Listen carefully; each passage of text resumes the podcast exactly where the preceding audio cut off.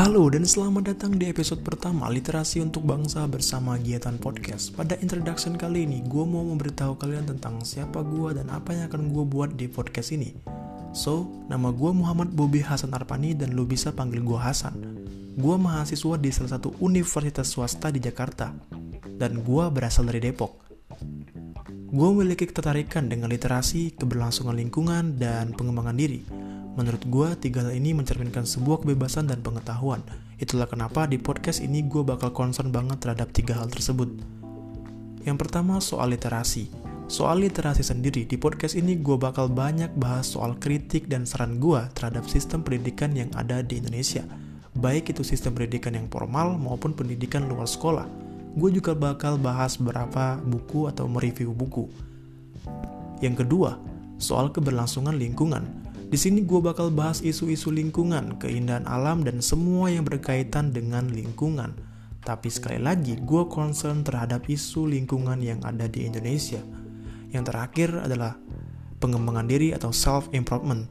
Di sini gue bakal bahas hal-hal basic tentang pengembangan diri, tentunya dari sumber yang jelas dan kompeten, baik itu dari research maupun dari buku. Alasan terkuat gue kenapa gue buat podcast ini karena gue merasa harus menyuarakan apa yang harus disuarakan. Pertama soal literasi. Perlu kita ketahui bersama bahwa literasi Indonesia berada di urutan ke-60 dari 61 negara pada tahun 2016 lalu.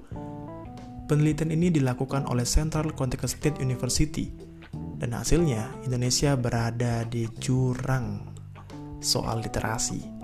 Itulah kenapa harus banyak yang menyuarakan dan mendukung literasi di Indonesia. Yang kedua adalah lingkungan.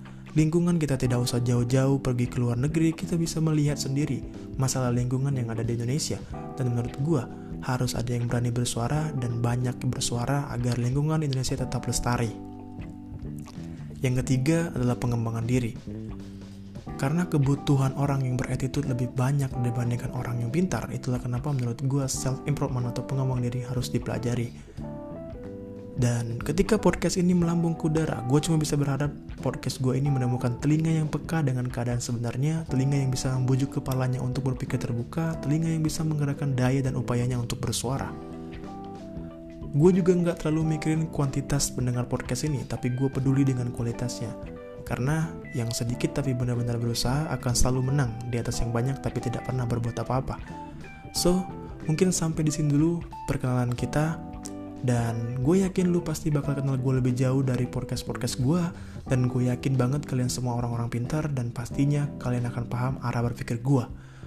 Oh iya, gue juga open buat diskusi atau kalian punya masalah lingkungan, masalah pendidikan di daerah kalian, kita bisa banget diskusi lu bisa kirim Gmail di link deskripsi yang udah gue taruh di bawah kita bisa diskusi dulu dan mungkin kita angkat ke podcast ini Oke, mungkin sekian. Salam literasi, salam lestari. Sampai jumpa di podcast selanjutnya.